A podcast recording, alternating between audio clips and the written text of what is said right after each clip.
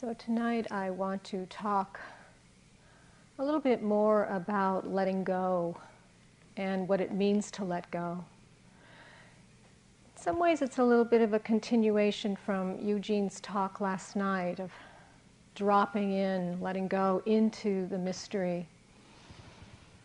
But I think there's so much to explore around this concept of letting go, because these teachings are considered the path of letting go or the path of renunciation. It's the essential aspect of what these teachings are about. So I think we continually need to look into what does it mean to let go? Because I think there's a lot of misconceptions. In some ways it's understanding letting go in a very deep and profound way is the ultimate and final release. Mm-hmm. The final letting go, where we open to that which is indescribable, that which there aren't really any names for.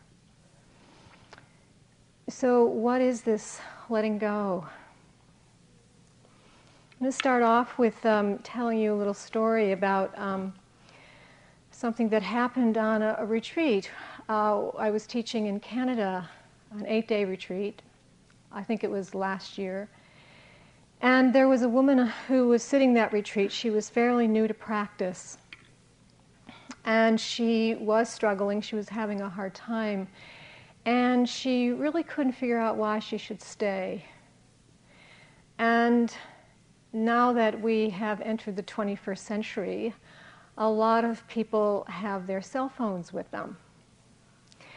And there's even a more modern technology that I'm not even up to scratch with yet, which is called text messaging. And I think that's much more popular in Europe than it is here, unless I'm just really out of it, I don't know. But I don't know many people who do text messaging, but in Europe a lot of people do. So this woman decided she was going to send a text message to one of her friends to get some feedback about why she should stay on the retreat. And so she typed in, and she said there's only 160 characters. So she had to figure out what the question was going to be in 160 characters so she could get some feedback about why she should stay at this retreat. So this is what she typed into the text. She said to her friend, who had sat a retreat and was the one who actually encouraged her to sit this retreat, who she was having some resistance towards anyhow, because why did she encourage her to sit the retreat? So she typed into the text, she said, "Hi, I'm on retreat and don't know why. Why should I stay?" And that was 160 characters. So it was very concise. So then she thought, if I actually send this message, it's going to upset my friend. She's going to think, oh, you know, it wasn't a good idea to send me to the retreat, and she's going to be really troubled, and she can only send a text message back, and she can only have 160 characters for her reply, and she didn't want to upset her. So she decided not to send it.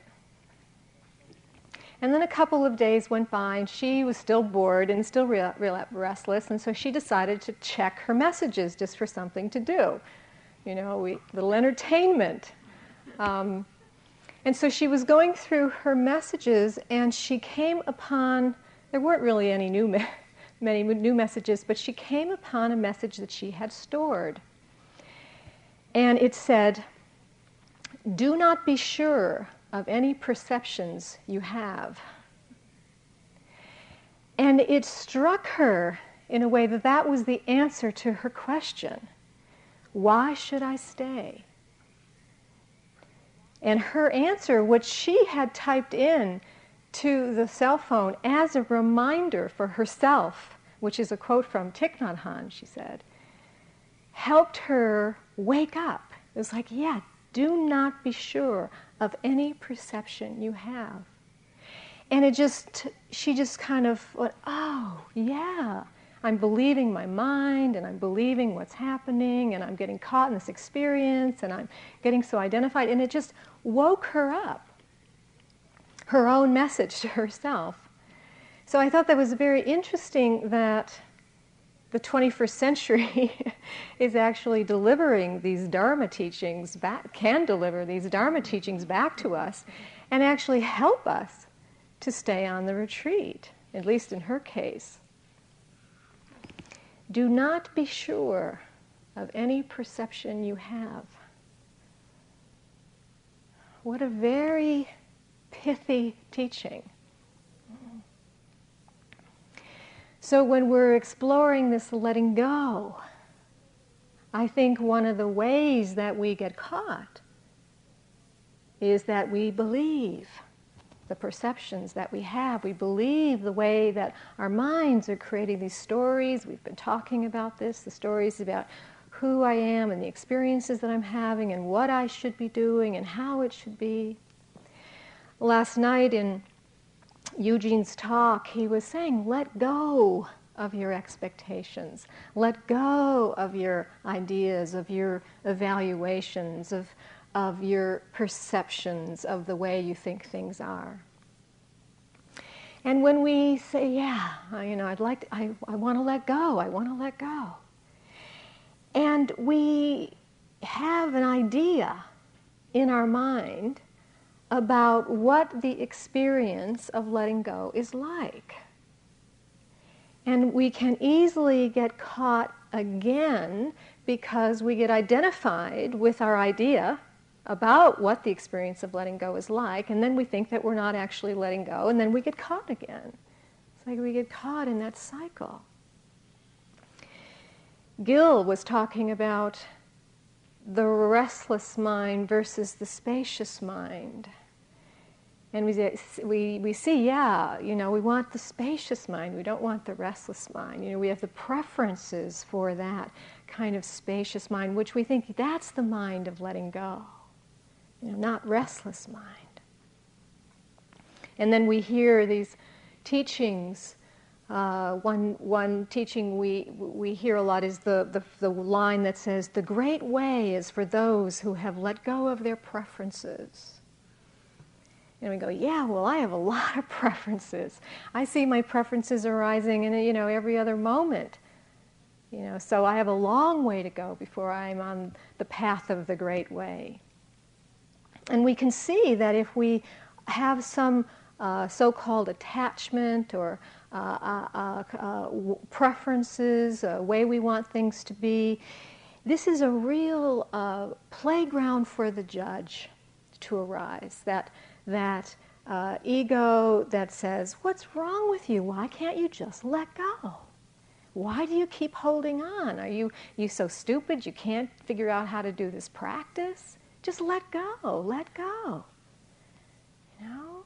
And then we say, well, but I'm such a failure, I can't let go. And we get into these dialogues with ourselves, and we get caught in this whole kind of dynamic with this judging mind that says let go, and we can't let go, and we can't figure it out, and all can get very, very confusing.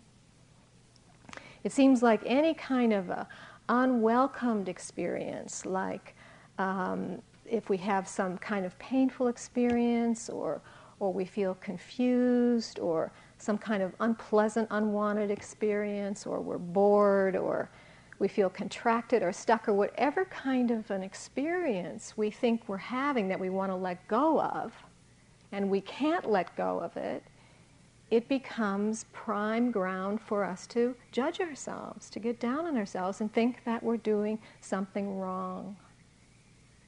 It's so easy, it's such a setup for our mind to perceive our experience in a particular way and think that it should be otherwise, or think it should be more, think it should be better, think it should be different. But when we tell ourselves to let go, does it work? It doesn't work anyhow. We want to, but we can't. And we would let go if we could. We know that deeply in our heart. We know we'd let go if we could. I think that when we hit up against our ability to let go in the way that we have an idea about what that means, and we feel this contraction and we blame ourselves for this in some way, I think that maybe we haven't looked deeply enough at what it really means to let go. Because I don't think that the I who wants to let go can let go. I don't think that the letting go is the responsibility of this I, or this I that is the small, limited self of who I take myself to be. Because that I will have all kinds of ideas and expectations about what experience is supposed to be happening and what I'm supposed to be moving into. I don't think it's that I, the small self, that really has the wisdom to know. I think that this idea that I need to let go puts too much responsibility on this small sense of ourself. Letting go is a byproduct of clear seeing. It's a byproduct of wisdom. Letting go happens by itself when we wake up, to the pain of holding on, when we can really feel and know deeply the experience of clinging and holding on. There are so many layers of identification, so many layers of confusion. As we go deeper into our practice, we keep hitting up against those layers. And in those places, the wisdom has not penetrated yet. And so, of course, we're still holding on. We don't know better. We haven't seen clearly yet. It is only the wisdom of this clear seeing which allows for the letting go to happen. And what happens is that we keep trying from this place of what I want, what I think should happen, from this sense of the small self, or we call it the ego, the egoistic position of what needs to happen. And that isn't where it's going to happen from.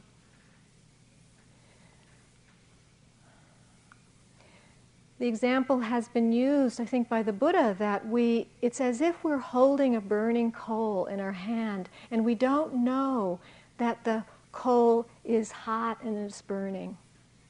But the coal is burning. And as soon as we realize that it's hot and it's burning our hand, we go, drop it. There's no thought about, well, should I drop it, shouldn't I drop it, should I figure out a way to let it go? It's like, it's gone. We drop it as soon as it's known. When we don't know that we're holding on and that we're identified to these different layers of our confusion, we act out of these old habits which bring about unconscious ways of being. We're not conscious at all. And the painful thing is that we do judge ourselves for these ways of being, which is, when we really see it, is so painful to know that we do that human beings judge themselves for things they cannot even change, they cannot even do differently, as if it's my fault or I'm doing something wrong, or I'm wrong in some way. It's really such a tragedy of our human predicament.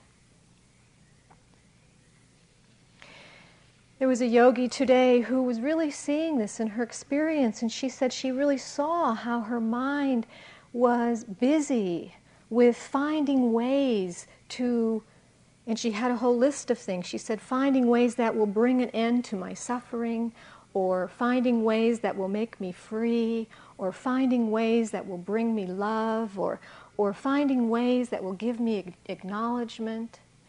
And that her mind just kept getting busy looking for solutions that are going to bring a resolution to the end of these things.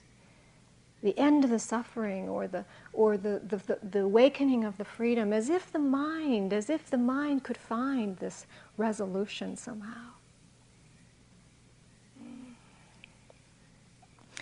And we talked together and we saw that this busyness of the mind, even though in this case it was fairly a subtle busyness, she was feeling that restlessness, that inner restlessness that Gil was talking about. And we saw together that these ideas of that these things had to happen were somehow overriding the exquisiteness of the present moment experience.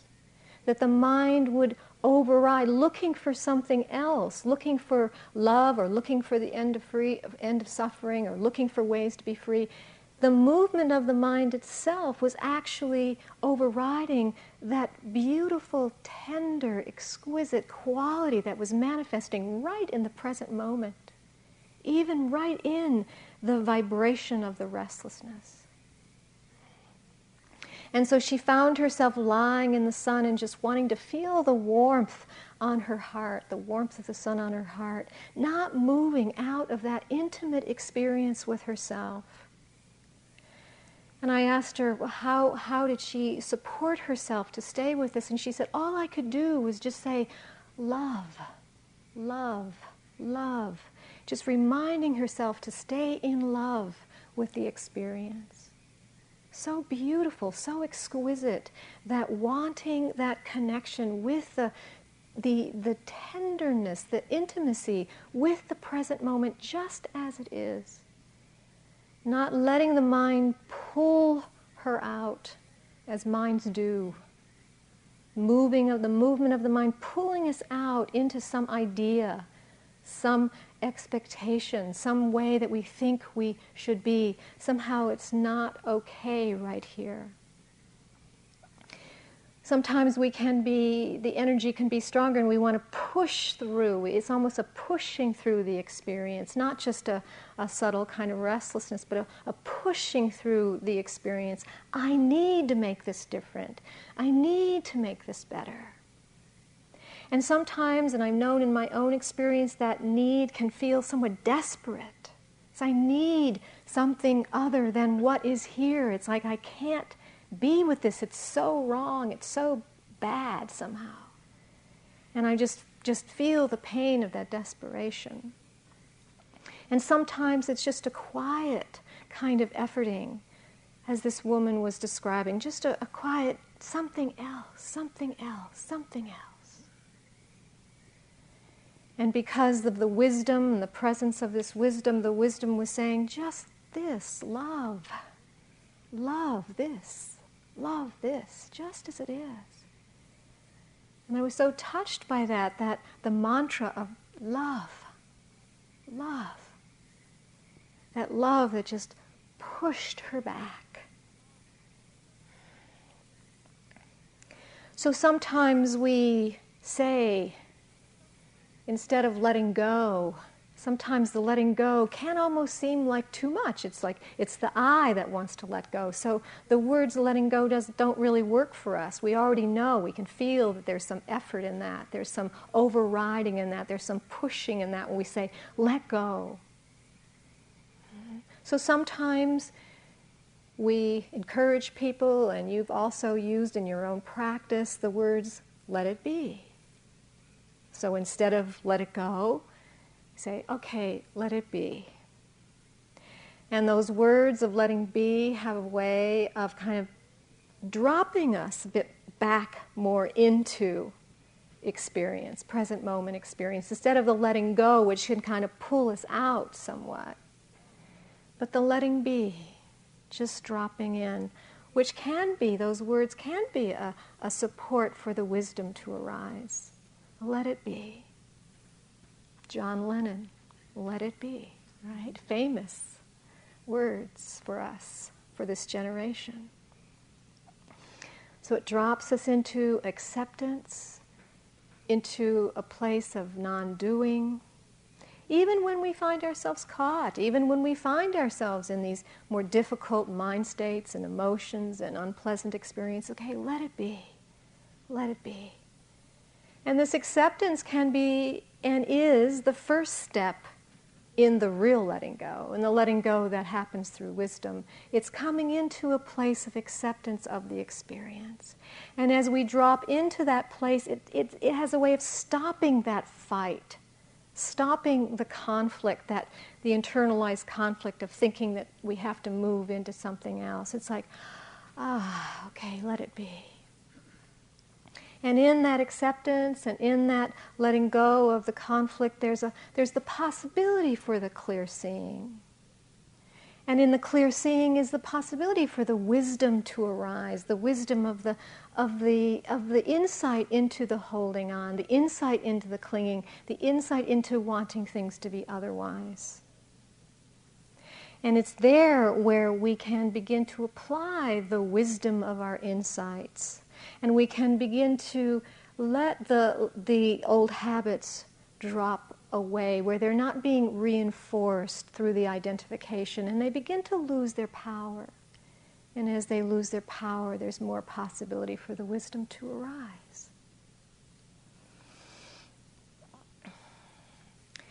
Last March, I was sitting for a month at the Forest Refuge, the new intensive retreat center on the East Coast that's in back of the Insight Meditation Society. It was the inaugural retreat for the opening of that center, and Joseph Goldstein, who is the primary benefactor and founder of that center, invited the teachers to have an opportunity to sit for a month or 2 months at the center. And so I went, and I was really, really grateful for going. And I had a lot of expectations about sitting at this beautiful new center that was built exclusively for intensive practice, for self-retreat, not group retreat, but for people to do individual self-retreat for long periods of time, for a month, for 6 months, for a year. There are people who are there for a year now, just doing intensive practice. The difficulty was that this was really the first month that the center was opening, and it was spanking new. And with any spanking new center, there's a lot of glitches and a lot of things that need to be worked out. And so in my room, which I was intending to do quite a lot of sitting, because, of course, there's no schedule on this kind of retreat. You just find your own rhythm. And I like doing a lot of practice in my room when I'm doing this kind of retreat. Actually, the first night I was there was some knocking on my wall. Just knocking, kind of knocking, you know, that kind of knocking.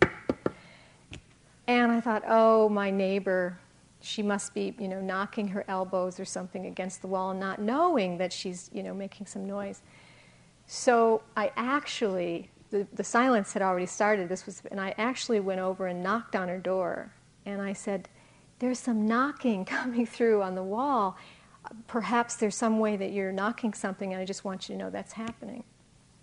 And of course, she just bowed, and actually she was an ordained nun, so she bowed to me, and then just acknowledged that, and I went back to my room.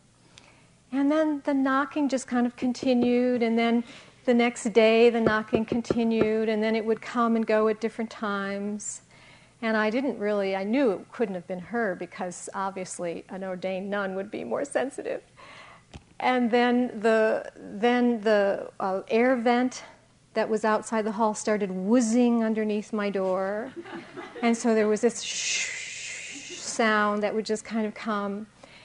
And then after about a week, there was a pipe that went right in between the two rooms that I guess was some kind of water pipe that just started whooshing so loud. It was as if I was at an airport. And it was just like, it was louder than airplanes that are landing. It was just whooshing through. And it would just kind of come and go at different times of the day and night. And it started kind of feeling like this sleeping dragon. And I never knew when it would come, and I would sit. Sometimes I think, this is louder than when I'm home. And there was really a very interesting relationship to all this, as you can imagine, because I had a certain degree of expectations about how quiet it was going to be and how much concentration practice I was going to be able to do. And I noticed that there was a certain amount of agitation that was arising. It's not supposed to be like this. This is the Forest Refuge. This is supposed to be the quietest place ever, you know, for concentration practice. So noticing my mind wanting to get into battles with the caretakers and the executive directors and, you know, Joseph Goldstein and, you know, and just really watching that whole unfolding and what was I going to do with all of that? So it became my practice. My practice shifted from the possibility of perhaps having, you know, really deep concentration for those first few weeks to really having to work with equanimity and letting be, letting it be, letting it be, letting it be, letting it be. The sounds, the expectations, the wanting, the inability to get as concentrated as I want. It was a very different retreat than I had anticipated. It actually got worse in the middle 2-week period. And then it started being down in the hallways, in the walking rooms. It was like the whole place just turned into this airport. And, and then the last week it started calming down, and I just have to put in a word here. It's not like that now. This is not a bad rap for the Forest Refuge. It has all been worked through. And I was just there in November and in January, and it's beautifully quiet. They did get the kinks out. But it was very interesting to work with the letting be, letting it be. And 15 years before, 20 years before, I would have got caught up in my aversion, my blame, my judgment, and I know it's changed. I know how it was then. So there was the ability, there was the wisdom that supported the insight into let it be, let it go. It doesn't have to be any different. It's equanimity practice now. Equanimity practice. So sometimes letting go, sometimes letting be. Dropping in to the exquisiteness, whatever formation that exquisiteness is taking. Even if it's unpleasant sensation at the ear door, unpleasant thoughts arising and passing in the mind door. You know, exquisite, how exquisite that it's like this.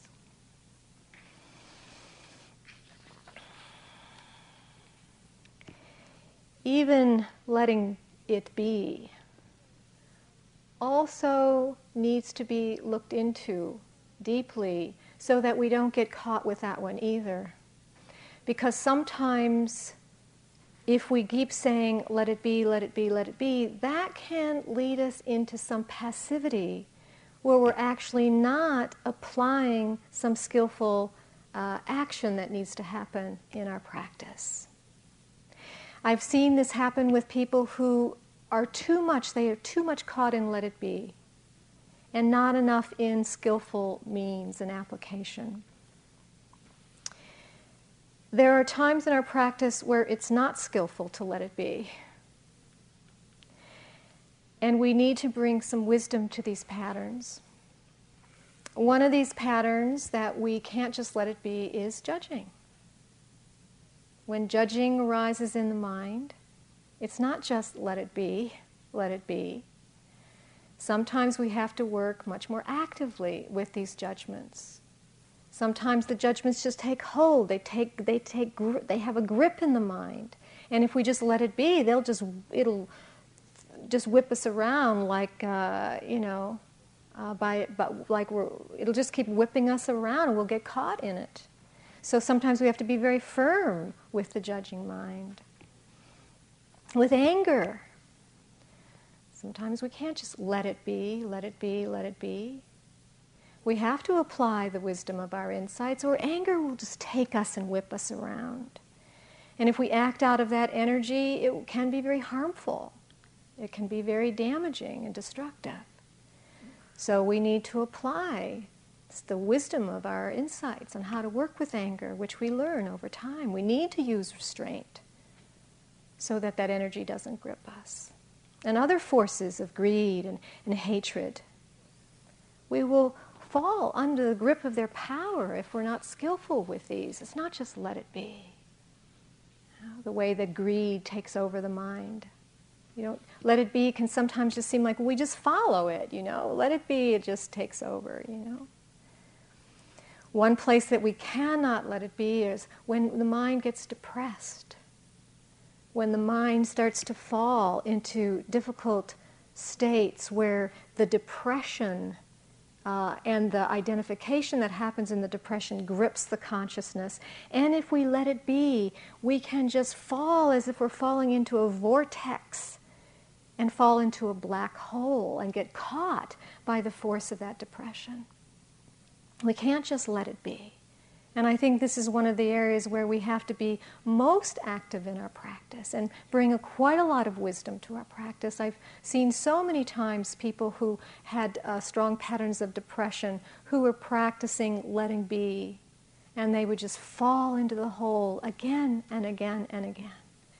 And so our practice, when we talk about letting go and we talk about wisdom as that which supports the letting go, wisdom means also knowing how to apply skillful means in our practice. That we know how to draw on a number of different tools, on a number of different practices. Jack gave a whole bunch of suggestions and descriptions of different paths and different practices, which all contribute to a way of applying skillful means in our practice.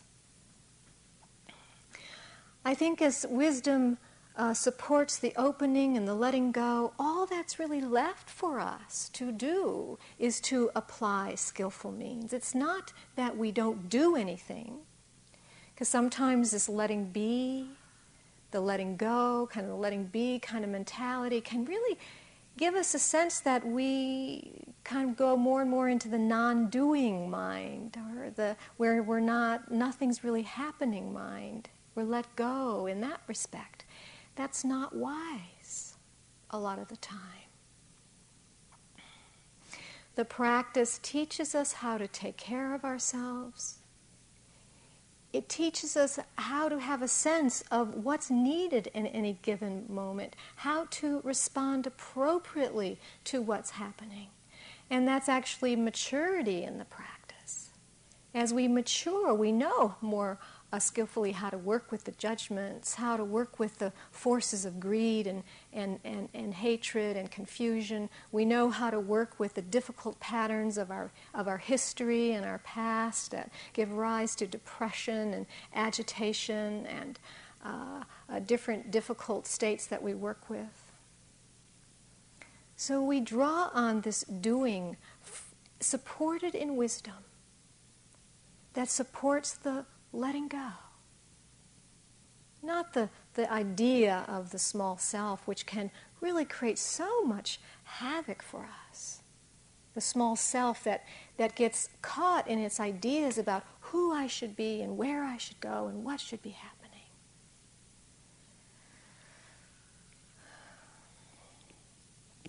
One skillful means that can help us open to all experience and come into a deeper intimacy with ourselves that I would like to bring forth this evening is setting an intention for us in our practice. And the intention would sound like this: I will have an attitude of openness to all of life, whether experience is pleasant or unpleasant. Setting that intention in the mind, I will have an attitude of openness to all of life, whether experience is pleasant or unpleasant. I will not perceive any experience as my enemy. What happens when you let that in? What happens for you when you reflect on and you hold for a moment that intention, I will not perceive any experience as my enemy. I will be open to all experience.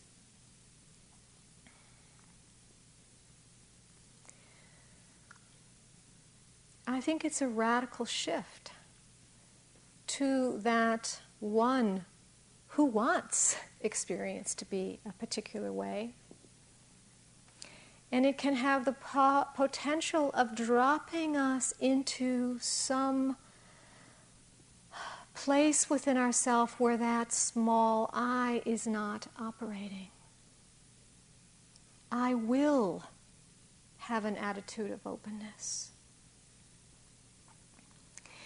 Because from that small sense of ourself, we're usually hoping that nothing will go wrong, whatever wrong is.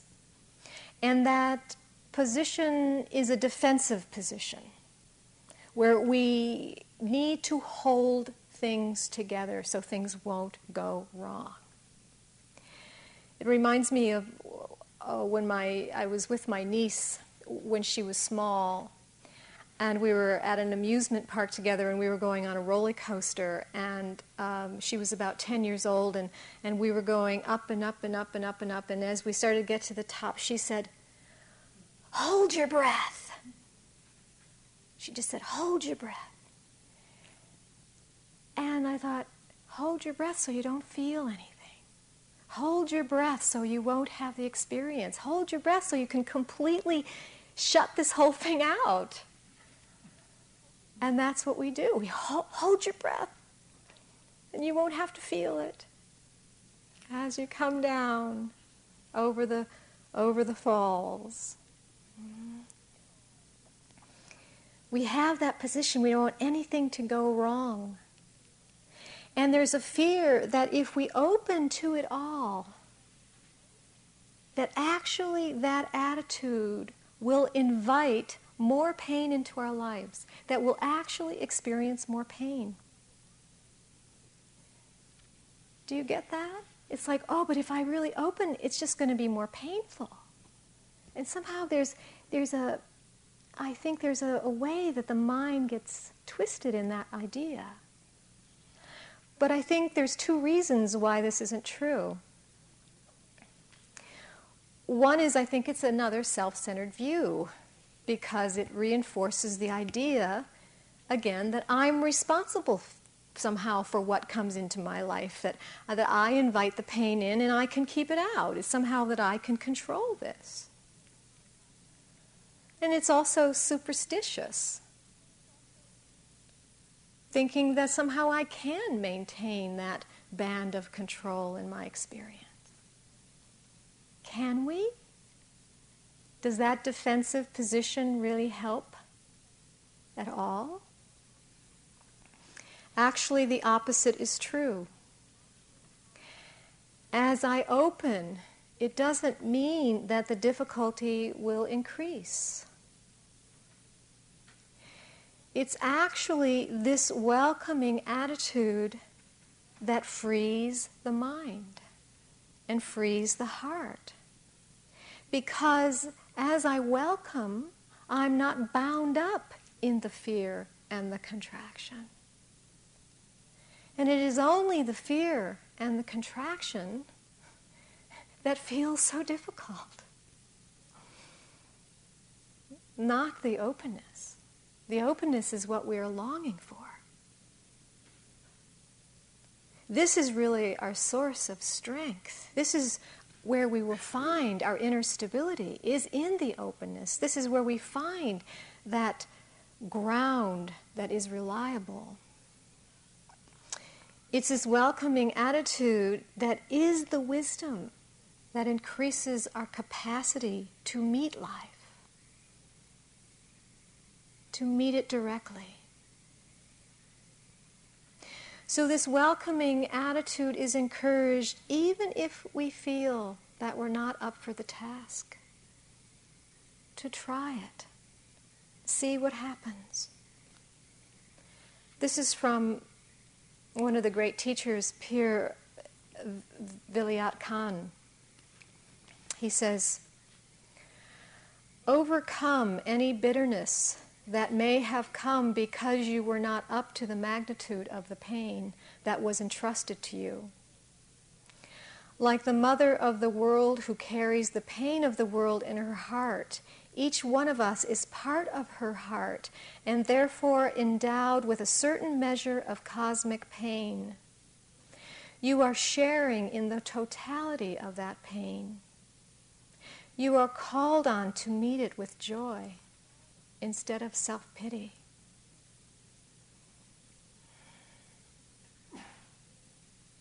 Like the mother of the world who carries the pain of the world in her heart, each one of us is part of her heart and therefore endowed with a certain measure of cosmic pain. Whether we want to be or not. Another yogi told me, she's reflecting back on her history, she said, "I was never allowed to feel pain when I was growing up." And she said, "Now I see, I really understand that if somebody says to me, 'I'm hurt,' and is open about that, then I can feel my vulnerability in the face of that person's hurt. And that's what allows my compassion to flow out of my heart. And that was completely cut off when I was growing up. I couldn't feel that vulnerability. I never really felt that compassion. And now I welcome people saying, 'I'm hurt. I'm in pain.'" She said, "It's just, oh, I love that feeling now." And she said, "When I feel that pain, it's just my particular flavor of dukkha. Just my particular flavor of dukkha." So much wisdom there. It's in this way that the I doesn't need to take the responsibility for finding a way to fix the situation. Wisdom says, let go.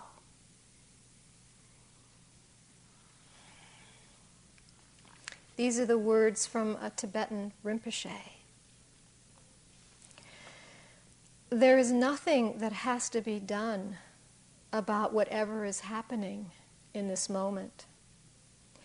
And there is nothing that has to be undone.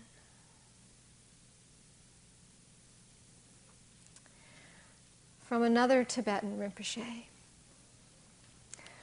"Profound and tranquil, free from complexity, uncompounded, luminous clarity, this is the depth of mind of the awakened ones. In this there is not a thing to be removed, nor is there anything to be added. It is merely the immaculate, looking naturally at itself. Nothing that needs to be removed, nothing that needs to be added." The wisdom of letting go.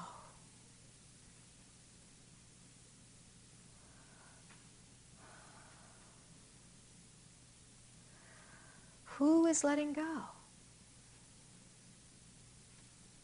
And what are we letting go of?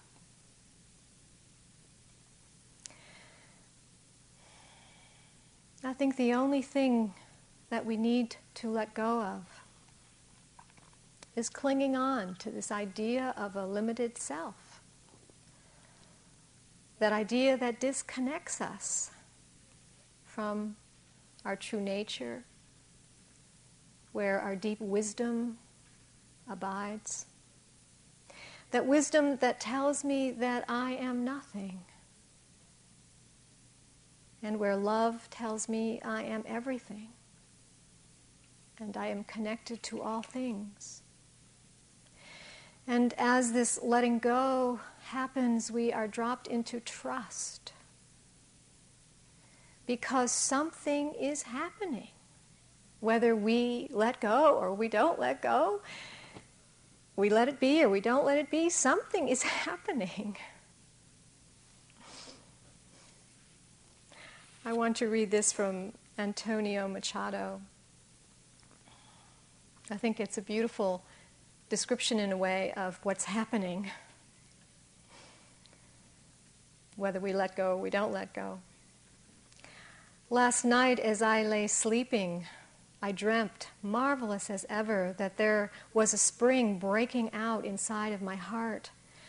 I said, along what secret aqueducts are you coming to me, O water, water of a new life that I have never tasted?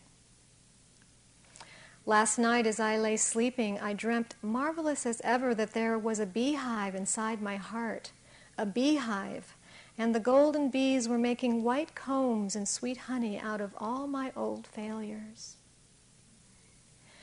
Last night as I lay sleeping, I dreamt, marvelous as ever, that there was a fiery sun inside of my heart. It was fiery because it gave warmth as if from a hearth, and it was the sun because it gave light and brought tears to my eyes. Last night as I lay sleeping, I dreamt, marvelous as ever, that there was God, Allah, Creator, here inside of my heart. Is my soul asleep? Have those bees that labored by night stopped?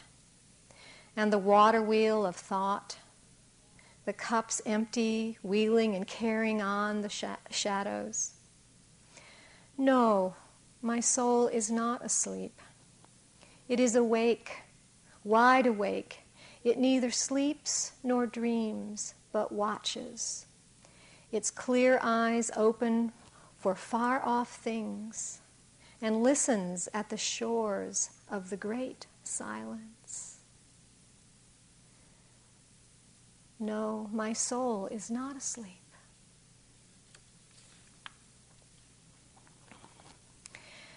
And so we trust. And I suppose this is the wisdom of the letting go, the trust. Trust that is all happening. Can we get out of the way?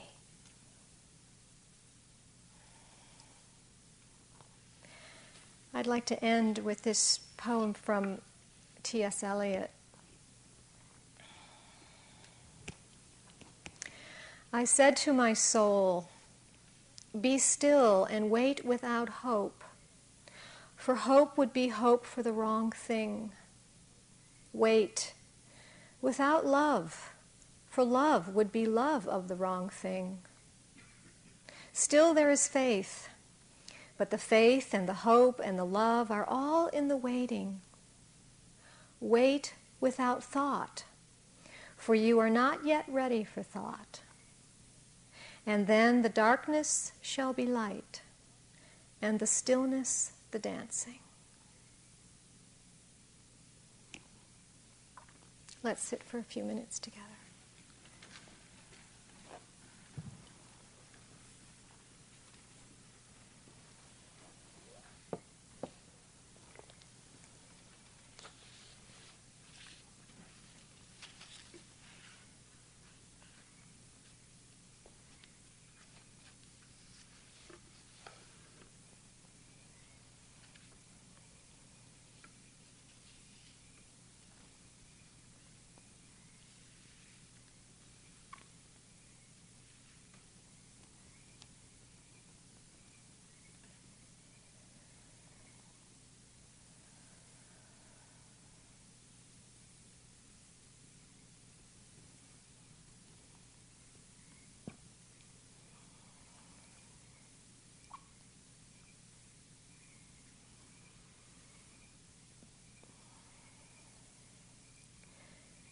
No, my soul is not asleep.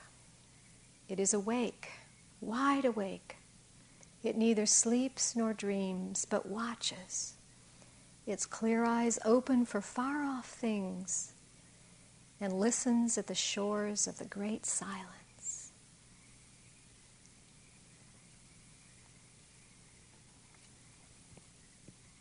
Thank you.